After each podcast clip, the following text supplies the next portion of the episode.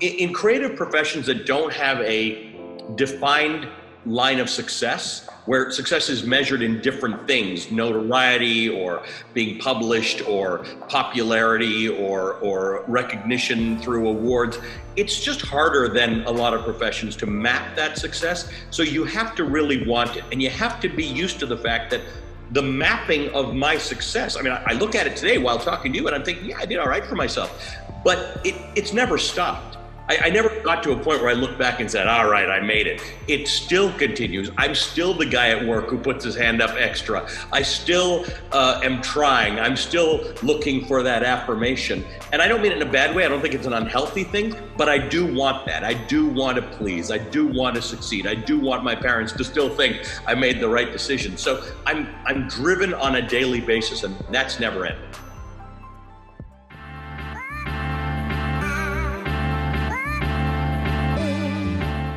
You're listening to Creative Breakthrough, the podcast that provides you with the strategies to elevate your creative passion to the next level.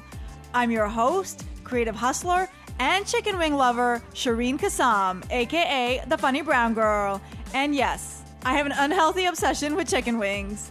Now, get ready to flex your creative muscle and keep winning.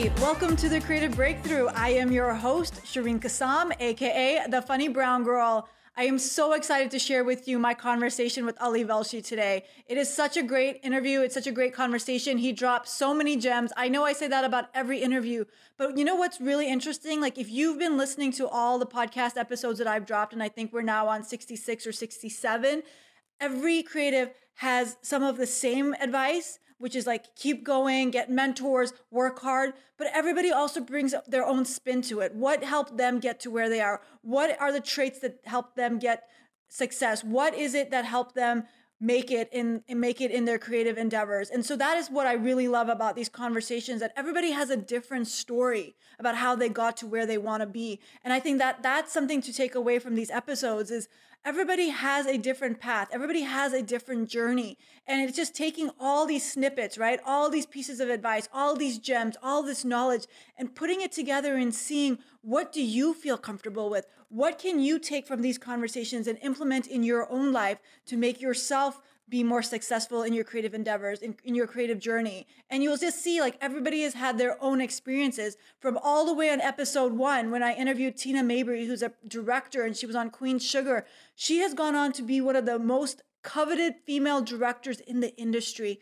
But she waited for her moment. She was in LA for years, hustling and grinding, trying to make it until it finally happened. Same thing last week with Bevy Smith. She was hustling and grinding for years until it happened. And so, what's really interesting about both these stories is that these strong women didn't give up and they kept working towards their goals. They knew what their goal was and they knew that they were good enough to do it, but other people hadn't recognized it yet. And so, what could they do in the meantime to get people to recognize it? And if you listen to those episodes, you will hear them talk about what they did during that time to get recognized. And so, for me, that that's that's the parts. Those are the stories that I love to take away from it. Because as we're sitting here, and for a lot of us, we may still be in lockdown due to COVID. We're thinking, we're getting older. Opportunities may be passing us by, right? We're not getting to get out there and work on our craft as much as we want to, especially if you're a performer or somebody who has to be in front of an audience, like myself as a stand up comedian. But there's still other things that I could be doing in the background to get noticed, right? And so it's figuring out what are those things? How do you keep hustling? How do you keep driving forward? How do you keep getting your name out there? And I can tell you, it is hard. But in the last year, I have done almost as much, if not as much, of getting my name out there as I could have if we were not in COVID. I mean, granted, I haven't been in this on stage performing for big headliners to get my name out, but I've still had the opportunity to be the keynote speaker. I've had the opportunity to work with Spotify. I've had the opportunity to host a global New Year's Eve show. And so there are things that you can do. And so I urge you to go back and listen to these episodes and see what did these creatives do to be successful and how can you emulate it? And if you're a new listener to this podcast and you're like, oh my goodness, 66 episodes is a lot, Shireen. How am I going to get through all that? Well, if you go to my website, funnybrownGirl.com, there's actually a quiz you can take, and it'll ask you a few questions, and then it will recommend to you episodes to start with. So I highly recommend starting with the quiz to figure out what episodes will be best for you to listen to. Okay, before I get into my conversation with Ali Velshi, some quick announcements. Creative Breakthrough, this podcast, Creative Breakthrough, is trending in Pakistan, which brings us to a total of now 23 countries where Creative Breakthrough is now trending as a top 100 podcast. That is super cool to me, and I can't thank you all enough because I wouldn't be trending if it wasn't for you all. So I thank you and I appreciate you for sharing this podcast, writing reviews, and subscribing. Shameless plug, if you're on a smart device right now, you can hit that three buttons on your on your screen and you can share this with someone who you think will really enjoy this conversation with Ali Velshi, or you can write me a review, or you can just subscribe. I would like all three, but I won't be greedy. Okay, second announcement. I have started a new podcast. I've mentioned this a couple times already, but I just want to keep reiterating it. I've started a second podcast. It is called Radio Rejects Live. Now, where did the name come from? Well, me and my co host both used to be on the radio. Again, I've talked about it a, a, a, bit, and now we're not. And for those of you who have heard my story, I'm not on the radio anymore because I'm Muslim. And you might be thinking, wait, what? Well, there's an episode, a couple episodes ago, I talked about the story about how I got uh, taken off the radio because I'm Muslim. Um, I should rephrase that. I didn't get taken off. I was given a choice. I could apologize for being Muslim or I would walk away from the radio, and I chose to walk away. And now my co-host and I, who is also a radio reject, he was on the radio as well, and he's now he's not. We decided to start our own podcast where we talk about what we want to talk about with anybody without anybody telling us what we can and cannot do. So go to facebook.com and search Radio Rejects Live and follow us. We go live every other Sunday, and it's actually a video podcast so you can actually watch us and see us, or you can listen to it in audio form, whichever works for you. Last announcement. Next week, we are going to be talking to Nelu Handa. Now, the name doesn't sound familiar. She's actually a really amazing person. If you live in Toronto, you may have gone to one of her comedy shows. She runs a comedy show called Yas Queens, which is now called Mirchi, and she showcases women of color. And I actually had the chance to do one of her comedy shows when I was in Toronto a couple years ago but she's a writer and an actress. You may have seen her on the Netflix's hit show Working Moms. She's also part of the Baroness von sketch show. And now she's a writer for A Little Late with Lilly Singh. And if you don't know Lilly Singh, she, check her out. She's got some amazing clips. She actually started her career on YouTube. She started making videos that started to go viral, and now she's the host of a late night talk show called A Little Late with Lilly Singh. And Nelu Handa is one of her writers. And so we'll be talking to her next week. So if you have any questions, Send them my way. Okay, so today, today we talk with Ali Velshi, and I have to say a special thank you to my sister Zara and Rahel for setting this interview up because without them, this would have not been possible. So thank you, Zara and Rahel. Now, who is Ali Velshi? Okay. Now, he gave me a, his bio and I trimmed it, but there's just so much good stuff in his bio. So this is a little long of an introduction, but I didn't want to leave anything out because this is how amazing this person is, Ali Velshi. Like, just just listen, okay? Ali Velshi is an anchor and correspondent with MSNBC and the host of Velshi. How cool is that? He has his own show called Velshi. Most recently, he hosted Ali Velshi on Target, a nightly primetime show on Al Jazeera America. Velshi has reported from the U.S. presidential campaign trail, as well as covering ISIL and the Syrian refugee crisis from Turkey the days leading up to the nuclear deal from Tehran, the tensions between Russia and NATO from Eastern Europe and the high Arctic, the debt crisis in Greece, and the funeral of Nelson Mandela in South Africa. Velshi joined Al Jazeera America from CNN, where he was the channel's chief business correspondent, anchor of CNN International's World Business Today, and the host of CNN's weekly business roundtable, Your Money. Velshi also co hosted CNN's morning show, American Morning. Velshi was nominated for two 2016 Emmy Awards for work on disabled workers and Chicago's red light camera scandal. He is also the author of Give Me My Money Back and the co author with CNN's Christine Romans of How to Speak Money.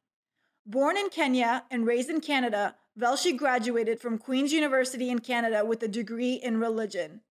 So, what are we waiting for? Let's get started. Welcome to the guest chair, Ali. Thank you. Good to be here. No, thank you. This was great. I'm so glad that we got to connect. It took a it took a pandemic, huh? uh, it's kind of interesting, right? How this has done that because there are things that I'm doing, uh, events that I'm participating in, things that people uh, watch, or you know, panels that they listen to that they weren't doing beforehand. So that's one good takeaway. Yeah, no, I love it. It's been great. I I've been catching up with people and just yeah. like getting to getting to meet people and talk to people like you, like who've been huge influences in my life. So it's awesome to have this opportunity. Well, my pleasure. I usually I usually don't get nervous before I do these, but my dad does not listen to my podcast, and he said that this episode he will listen to. So we well, we'll make sure it's really good. exactly, we have to make sure it's amazing. So he's gonna start listening to all the episodes, and I can have one new subscriber. Very good. So when I when I start these interviews, I really love to just start from the beginning. I would love to know how your creative journey started.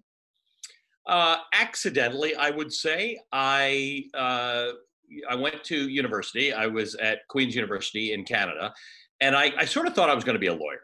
And uh, I, I, had a friend who had just uh, entered law school, and she had been an undergraduate at the same university. And she had said to me, you know, if you're going to go to law school, it, it's fairly prescribed.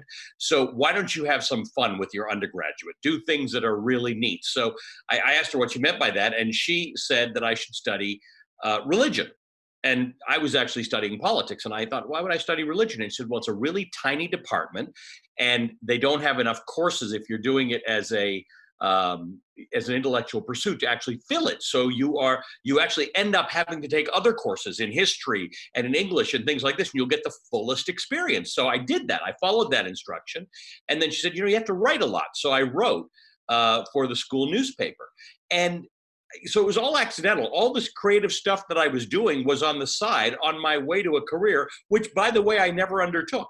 I never went to law school. I, I never did the stuff I was going to do. I got sidetracked with uh, the idea that the, the creative side of me and the liberal arts study was more interesting than what I planned to do. Now, I, I don't. I, I don't want anybody taking the advice that you shouldn't if you're geared toward a professional degree or going that way you that you shouldn't you know necessarily do that. But i found creativity on the side while on a path to a professional career. And was that creativity in the extracurricular activities you got involved in while you were at university?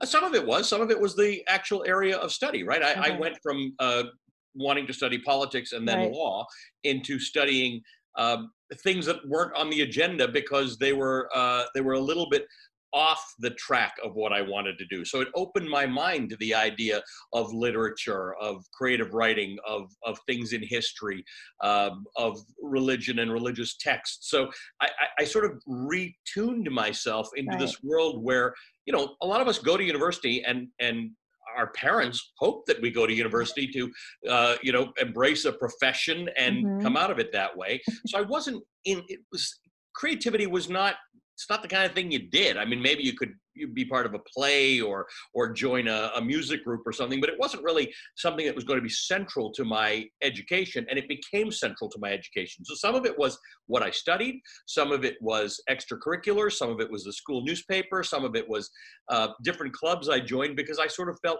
free to pursue that sort of thing. Now, let me tell you, this was not without some concern from my parents who were wondering what happened to their you know kid who was on his way to college and had a a, a, a, pretty good future in front of him. All of a sudden, I'm talking about becoming a journalist and things like that. A little bit alarming to my immigrant parents. Yes. How did they? How did you convince them that you were making the right decision? I don't think I ever did. Uh, I think to this day, when my parents turn on TV daily and see me on TV, I think they must look at themselves and said, "Wow, he made something of himself." um, I remember, I, I, remember very distinctly telling my dad I wanted to be a journalist, and I, I got such a quizzical look out of him. Um, he sort of looked at me like, I, I, I, think you just said you wanted to be a journalist, but that can't possibly be what you said. And his major concern was that how does that work? Like, how do you actually make a, a, a living out of doing that? And how do you ensure um, it's not a it's not as certain a career path? Right. How do uh-huh. you ensure that you'll be the successful journalist if you're out there? And I think at the beginning of that journey, there's no good answer to that. There's no way you can tell your parents, hey, in 20 years, you'll look back and you'll think I made the right decision, or you'll watch me on TV every day and you'll think that was the right thing to do. There was no way to tell them that. There's still no way to tell anybody's parents that. And I, I completely get that. But it was the natural thing for me to do. And I, I should just tell you on the side, what I really wanted to be was an engineer. I mm. really wanted to be an engineer. And, and to this day, I love engineering and I'm involved in professional pursuits around engineering. Uh, but I have no aptitude for it whatsoever. So if that was what I wanted to do, I would have been a disastrously bad engineer. I would have, the bridges that I built would have fallen, the buildings that I built would have collapsed. I wasn't good at it. What I'm doing now, I'm good at, and I loved it, and I've always loved it. And I think that's the takeaway that I realized luckily early on that I had a passion for something that was outside the norm and hard to describe, and I went for it. Exactly. And do, do your parents ever think? Because um, I can tell you this: a lot of parents are sitting at home thinking, "I wish my kids were like Ali Velshi." it's t- times have changed. So first of all, when I became a journalist, um, there weren't many people uh, who looked like me and came from my background who were journalists in, in North America, just the way it was. Right. Uh, now there are. Um, now it's not this weird, like it's it's mainstream, right? If somebody actually says I want to be a journalist, I actually now have to caution people into saying, you know, this field is changing a lot, and I want you to think about this. But it's now it's mainstream. Uh, but back then there was nobody to look at. Right. There were very, very few role models, and there were some. And by the way, I relied on all of them, uh, and they have they were all mentors to me, which is why I want to do that for other people. But it just becomes so much easier when you're having that conversation either with your parents or yourself or your guidance counselor or whoever you're talking to to be able to point out there and say that's what i'd like to emulate or that's what i'd like to be better than that was the difficult part in my profession it wasn't easy to point it was easy to point to people. There were successful journalists. It wasn't easy to figure out how my path and my background coincided with that type of success. And that's the difficulty uh, in creative paths because just a little harder to to see how your mold fits into that. If you're going to be an engineer, and I love engineering, or an accountant, or a lawyer, you can at least chart out a path to say that unless something really weird happens, I'm going to get from here to at least here, and if I'm really lucky, I'll get here. In in less defined or more creative professions, it's just tougher to do that. Yeah, exactly. So you had mentioned your dad was not sure how you were going to be successful in this in this field, and you have been totally successful. I mean, you've written books, you've hosted your own shows, you've you've been uh, recognized for your work. Um, how how do you think you've gotten so successful? Like, what's driven you to be so successful? I think there are uh, two things. One is the obvious, and that's perseverance, right? I, have loved what I've done, and I went for it, and and I was always um, that driven by it that I would do the extra thing, put up my hand, go the extra mile. So, so, but I think that goes for everybody, right? If you're not mm-hmm. prepared to try hard and succeed, some people make it by not trying, but most people actually have to work. And I, I was one of those. I was more of a B student than an A student, always trying harder uh, to do well. The other thing was probably a little bit of the doubt that w- that was set in because of the look I got from my parents, or because it was a, a little bit non-traditional. The the need to actually do better. So the degree to which I had to actually prove myself, because I already had the assumption made that this is not a good idea. This isn't exactly going to work out the way you planned. So now I got to prove it to everybody. And and you know that motivation is good to some degree. I think it can become harmful. You can become ridiculous about it. But I think I had just enough of it to say, I'm going to prove everybody a little bit wrong. I'm going to show them that I can succeed at this. So it, it causes you to want it a little bit more.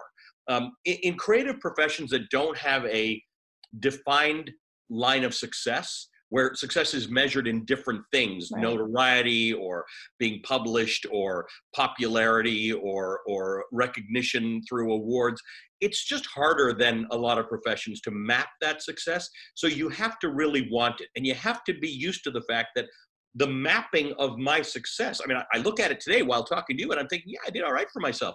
But it, it's never stopped I, right. I, never got to a point where I looked back and said, all right, I made it. It still continues. I'm still the guy at work who puts his hand up extra. I still uh, am trying. I'm still looking for that affirmation. And I don't mean it in a bad way. I don't think it's an unhealthy thing, but I do want that. I do want to please. I do want to succeed. I do want my parents to still think I made the right decision. So I'm, I'm driven on a daily basis, and that's never ended.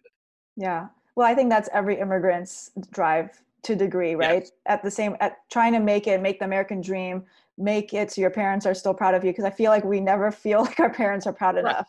That's good. And, and and I don't mind that. I mean, look, there's obviously some psychology associated with that that can make it dangerous, so we don't want to be crazy about right. it. But I think that's the great part of the immigrant ethos, right? That's the part we must never forget. And when we are successful, we also need to not forget that. Because what you don't want to do is be complacent to say, well, I made it. Anybody can make it. Um, everything's going to be that easy. It shouldn't be easy. You should want it really badly. You should chase it. You should always want it. You know, piece of advice my, my parents gave me when I was very young uh, it, I, I, don't know where the conversation came up, but it was about perfection, about achieving perfection. And my my dad said to me, he was quoting, and I've lost track of who it was. It was a composer who was, um, uh, you know, practicing with an orchestra a particular piece and wanted to achieve perfection, and and said after achieving what he thought was success, how how bad it became how bad it, it becomes when you actually achieve perfection or that level of success because the striving goes away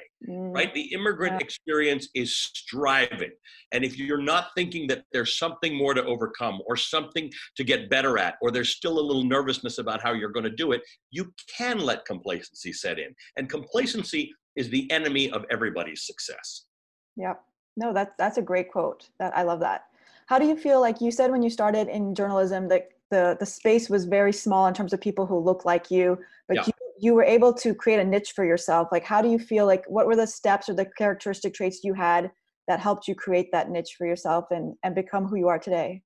Uh, mentorship because I was really bad, really bad. And I tell this to people all the time and they don't believe me. And then I finally, a few years ago, found some old VHS tapes and my parents had a VHS uh, player still. Maybe they do still. And I played it for my wife. And, uh, and she finally she thought i was being self-deprecating about how terrible i was in my early days as a reporter i was really bad and i had really good mentors who really wanted me to succeed now if I were my mentor, I would have said to me, kid, you're not going to make it. Uh, you're just that bad.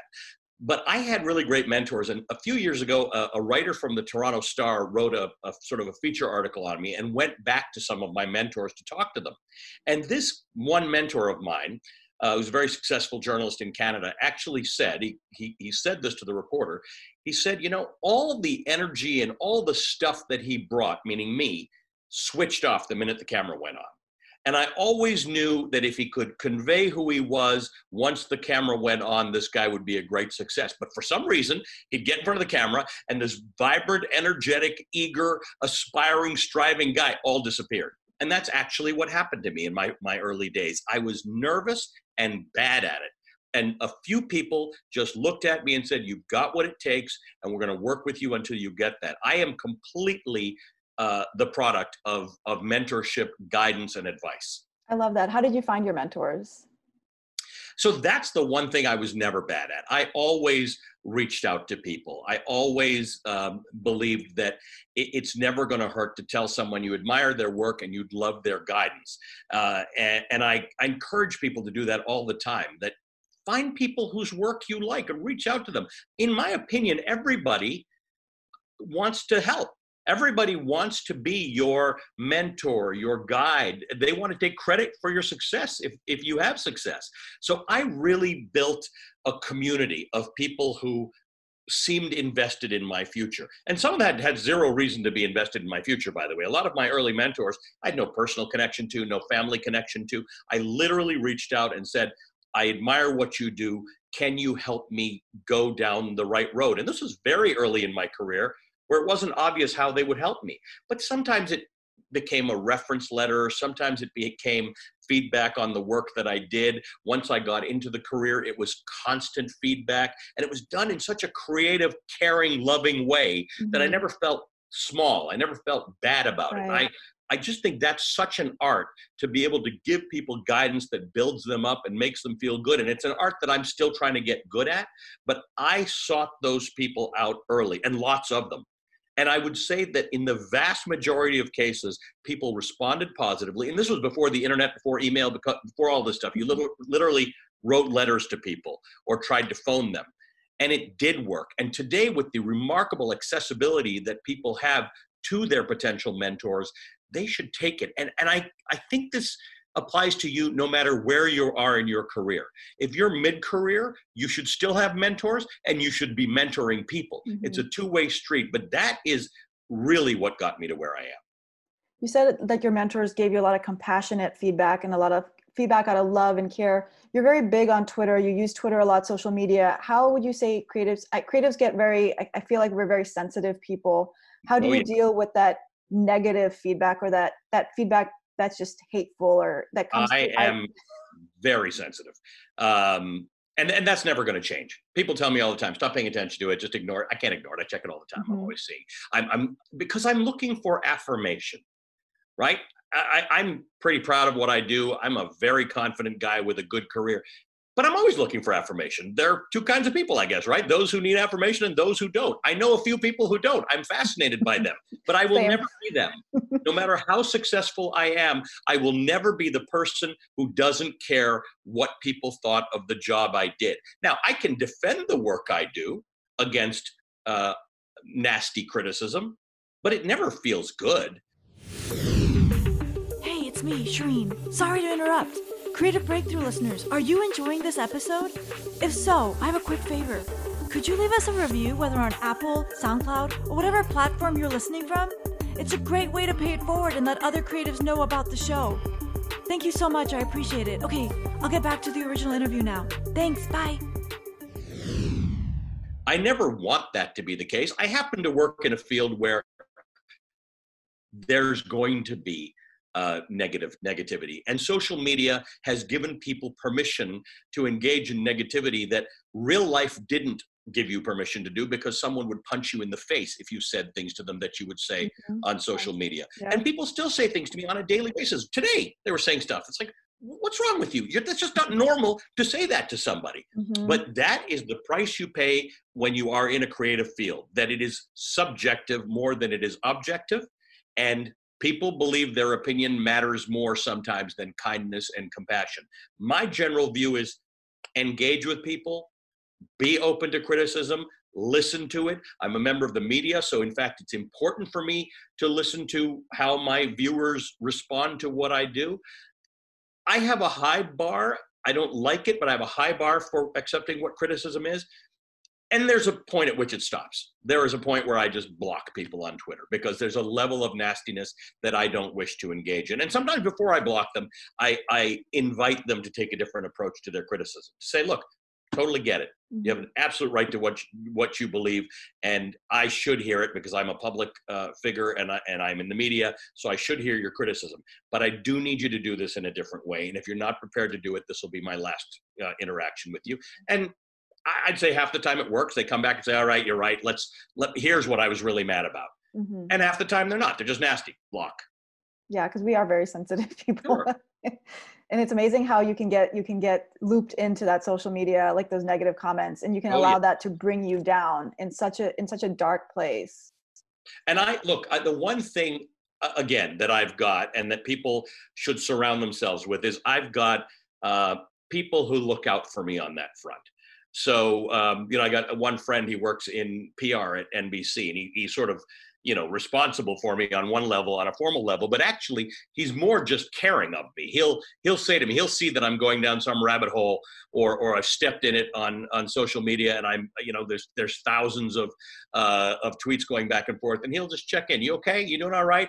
Uh, you know, I don't know if you meant to step in it like that. Sort of giving me permission to say, walk away. Mm-hmm. It's okay. Here's what I'm going to say I'm not going to be less sensitive in life. And I don't think I would counsel anyone to be less sensitive. Your level of sensitivity is who you are. Mm-hmm. It, it's what allows you to be creative. It what allows you to to broaden your range. But you do have to manage it because I've spent many an evening getting sucked in by some kind of social media argument or criticism of me, and three hours later, no one's life is any better for it. It is just three hours. You're never getting back in your life. I'm in a bad mood. I'm feeling small. I've had a fight with someone else. And by the way, half a million people who follow me on Twitter have watched this back and forth, wondering, what are you idiots doing? I love that. I love the honesty in that conversation because it's so true. It's so it's true. true. And then you're like, I could have done something useful in that time. Right. Could have cooked. I could have built something. I could have possibly learned a language, something other than this. So mm-hmm. be careful of the time suck that yep. social media or criticism can be. Again, it's it's a hard balance, and I'm not 25 years from now, we can do this again and maybe I'll be wiser. I don't know what the balance is, but find it. At some point, just learn to switch it off. Yep.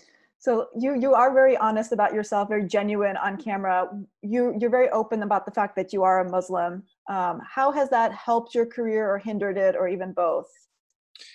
Uh, I, I, don't think it's hindered it at all, in truth. And that's probably because of the era in which I live and the places in which I grew up. So I grew up in Toronto, mm-hmm. which uh, at the time that I grew up in the 70s and 80s, uh, really, I mean, in the 70s I was a baby. So in the 80s and, and the 90s was a very welcoming place and a place that was discovering itself and a place that was very immigrant friendly and uh, curious about other people and I just had a good community around me. So I, I grew up with great support from my family and my community and the, the world into which I entered. Um, certainly, mainstream media was not a diverse thing in uh, in the 90s in in TV in Canada, but it was going to become one, and I was at the front end of that, and I've probably benefited from that over time. Um, the negativity has been very little and small. It's it's been small-minded. It's been prejudice, basic small-minded prejudice, which still shows up from time to time. Um, just yesterday, somebody tweeted something about I don't know what I was saying. I think I was talking about a treaty that Donald Trump pulled out of, and in the list of treaties that we pulled out of, I mentioned the Iran nuclear deal, and someone tweeted he, he's an Islam, an Iranian. Uh, whatever, something or other. And it's like, I, do I correct them and tell them that they're actually wrong, or do I just roll with the fact that they're a bigot and mm-hmm. it's fine because they actually meant to be a bigot to me, so I don't really want to correct their bigotry, uh, even though it's you know the, the origins are different. I, I don't think it's hurt me, um, and that is not to say that that being different or being from non-traditional backgrounds in a particular field isn't hurtful or damaging at times. And I certainly don't want to diminish anybody's experience who has felt that. For whatever reason, I've been my career has happened at the right times where I would say it's been overwhelmingly welcome. And by the way, I moved to the United States right after 9 11 uh, in, into a world that was very strangely welcoming and open to me. But again, think of what I do. I work in media. I moved to New York. Right, that's not that's media in New York. New York is not the heart of bigotry uh, mm-hmm. in America. I'm sure there are a whole bunch of people who don't know I, who that I exist, and if they did, they'd be very mad about it to this day, but I don't encounter them. I like that. So I want to ask you this question. So a lot of creatives get this stigma. We get the stigma that we're not good with money. We don't know how to balance a checkbook. Like we live beyond our means. What advice from a financial guru perspective would you give us as creatives in terms of how to how to how to be better with money? It's a great conversation. I had this similar conversation with my friend Ray Suarez, uh, the journalist, the other day because we were talking about immigrants and money and how they think about it.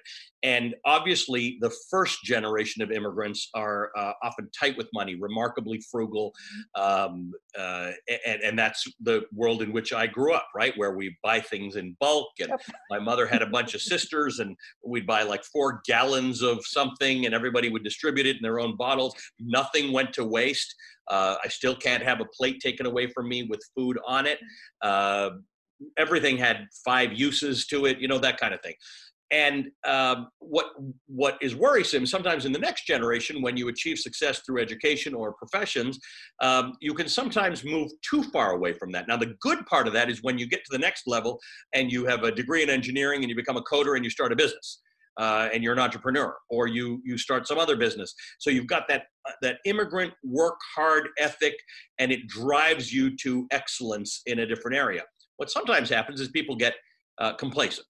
they're not worried about making ends meet. They didn't leave the with uh, the old country with nothing but the clothes on their back. Yeah. And and sometimes that uh, there's a fear that that immigrant ethos can disappear very quickly.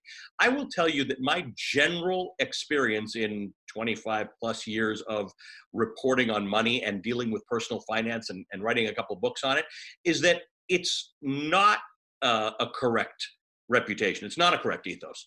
I think it, it takes uh, a long time for immigrants to lose track of the fact that they come from people, or even the children of immigrants lose track of the fact that they come from people who were very worried about prosperity and money. So I think fundamentally, if you look in the United States at the record of immigrants, both as hard workers, as small business entrepreneurs and then big business entrepreneurs and and people who are successful in professions like law and medicine and engineering i think the record's actually pretty good uh, it does come down to a remarkable emphasis on education, which I think permeates through the generations. So I think you can find, like you can anywhere else, examples of people who are not good with their money, but I don't think it generally tends to permeate with immigrants. Now, if I may, the one thing that uh, I, I do think immigrants can learn from two lessons. One is a lot of people don't like taking loans. So their kids get into college, and rather than having the kid take a loan, which is relatively easy to get in the United States, parents will take out of their savings, uh, including their retirement savings. Not a good idea because your kid can do better uh, with their education and be able to pay that loan. Number one. Number two, diversification. It, it, it matters for everybody, but it matters a lot for people who you know who are so tied to their money uh, you've got to be diversified. And I don't just mean that in the stock market, but in the, your approach to life. Are you spread out enough so that when things that are bad, like what we're going through right now, happen, you have options in front of you? It's it's not the most sophisticated thing, but it's definitely something important to think about. I'll go to groups, particular groups, and I'll give a speech about the economy, 50,000 feet, trends you should know, and then I open up to questions, and everybody wants to know about a particular stock that they should buy. That's not how you should think about life. Be diversified. Mm-hmm. Yep. Nope. That's very true. So before we jump into the lightning round, final thoughts on any advice you have for creatives? Stick with it. it it's it's it's tough. Uh, if you are in a community of creatives, then everybody will embrace what you're doing and be supportive. But the difficult part is how to bridge that gap between where you come from and the uh, sometimes conservative perspectives about being a creative that that you come out of and the world that you can succeed in. But I think it's like anything else. T- to me, it's like being a, a, doctor or an engineer or a lawyer or an accountant. Um, there are paths you can follow. There are disciplines you can engage in and, and, and if you buckle down and do it, your chances of success are similar to people's success in other areas. But the success may be measured a little differently, and that's what you have to be prepared for. Yep, exactly. And how would you say, I mean, for for creative, uh, and I'm going to tag on to your question or your your advice. Say if for a creative who's not based in the United States and is trying to become the next Ali Velshi and come to the United States, what advice would you have for them? Look, the one bad piece of advice, the, the one bad piece of bad news is immigrating to the United States has become very, very difficult uh, mm-hmm. these days. The good news is that um, economically, that's not sustainable. Actually, America uh, is desperate for immigrants. We have a uh, a negative replacement rate, so it's just bad policy to not have immigrants. So there will one day be another opportunity, but immigration's become very hard these days. But the bottom line, particularly in in my slice of the world in journalism is that it is a global field. Uh, and, and, and many parts of the creative uh, universe are global. Uh, designers journalists musicians um, artists this stuff doesn't know boundaries. When i said earlier that i like accounting and i like engineering the reason i like those is because they don't know boundaries right? If you get an engineering degree in india it's the same as getting one in canada. Um, you, you, can you can succeed anywhere in the world. Yeah. and that's the beauty about being a creative. There's nowhere i've been in the world and i've been to most of the world where there is a creative class and they are important and they have exactly the same struggles. So that's the beauty of it. If you are pursuing the type of thing that is a has global appeal meaning being a good journalist being a good artist being a good designer being being great uh, in communications you can do that anywhere. I love it. Okay lightning round. I'm going to ask you six questions rapid fire. Just answer the first thing that comes to your mind. Got it. What's the best piece of advice you've received Um, the best piece of advice is the piece of advice I got from my parents about uh, don't strive for perfection. Strive to do as hard, well as you can. What's your definition of success? Happiness. What's the one thing you wish you knew before embarking on your creative journey? That I shouldn't worry so much about it. Pursue it. Pursue it with passion. Who inspires you? Uh, this is it's an unfair answer, but everybody. The, the the strength that I have is that I really do look at the strength of the human spirit and get inspired by it. So when I go out there in the world and I report, and people say, "Who are the most interesting people you've reported on?" It's regular people, usually going through trials and tribulations. That's where I get my inspiration. What's a habit that's helped you on your journey? Uh, I don't sleep well. Uh, I am up all the time. I am constantly consuming information, which is quite suitable for a journalist. Yeah, you you email. I was surprised you were emailing me back when I was emailing you in the middle of the night. yeah, I, I just I'm not much of a sleeper. I found my career. It's the creative brain in us. And what do you want your legacy to be? I, you know, I don't know. That's a good question. I, the, the danger of what I do is we live so in the moment that I don't know what success looks like. I, I think we live in a time when my profession is under a great deal of strain and pressure and criticism, much of it valid. And I want to be able to say that I leave, I left this place better than I found it. Ali, if our listeners wanted to find you online, where could they find you? Uh, at Ali Velshi on Twitter. Uh, I'm on Facebook. I'm I'm on Instagram. I'm not so good with it, uh, and everybody's pressuring me to get a TikTok, but I don't really know how to do that. Yet. I don't either. I passed the age range, I think. yeah, well, that, so have I. Well, thank you so much for your time today, Ali. This was super useful and super. Uh, the advice you gave was just amazing. Thank you so much. What an absolute pleasure. I'm glad you reached out. Wow, what a great conversation. Am I right? I mean, the gems that Ali dropped in terms of just how he got to where he was, all the steps he took, the resources, the mentors, just putting himself out there, asking for feedback. I know as creatives, sometimes it's so hard for us to ask for feedback because we're very sensitive. And he mentions that we we are sensitive and we have to embrace that because it's not going away. And Ali found a way to find the balance behind being sensitive and asking for help. And look at where it got him. So, key takeaways from today's episode one, if you love it, go for it. Two, don't be complacent. Three, find mentors. Four, block people on social media. And five, stick with it. So, go flex your creative muscle and keep winning. Thanks for listening. Stay connected about upcoming resources, including opportunities, festivals, competitions, and grants to help you grow your creative passion by subscribing to my bi monthly newsletter by visiting funnybrowngirl.com forward slash subscribe. Don't miss out on a life changing opportunity and subscribe today at funnybrowngirl.com forward slash subscribe. And hey, if you decide to go on Instagram today, follow me. I'm Funny Brown Girl. I'm Shireen Kassam, and you've been listening to Creative Breakthrough. Now, go flex your creative muscle and keep winning.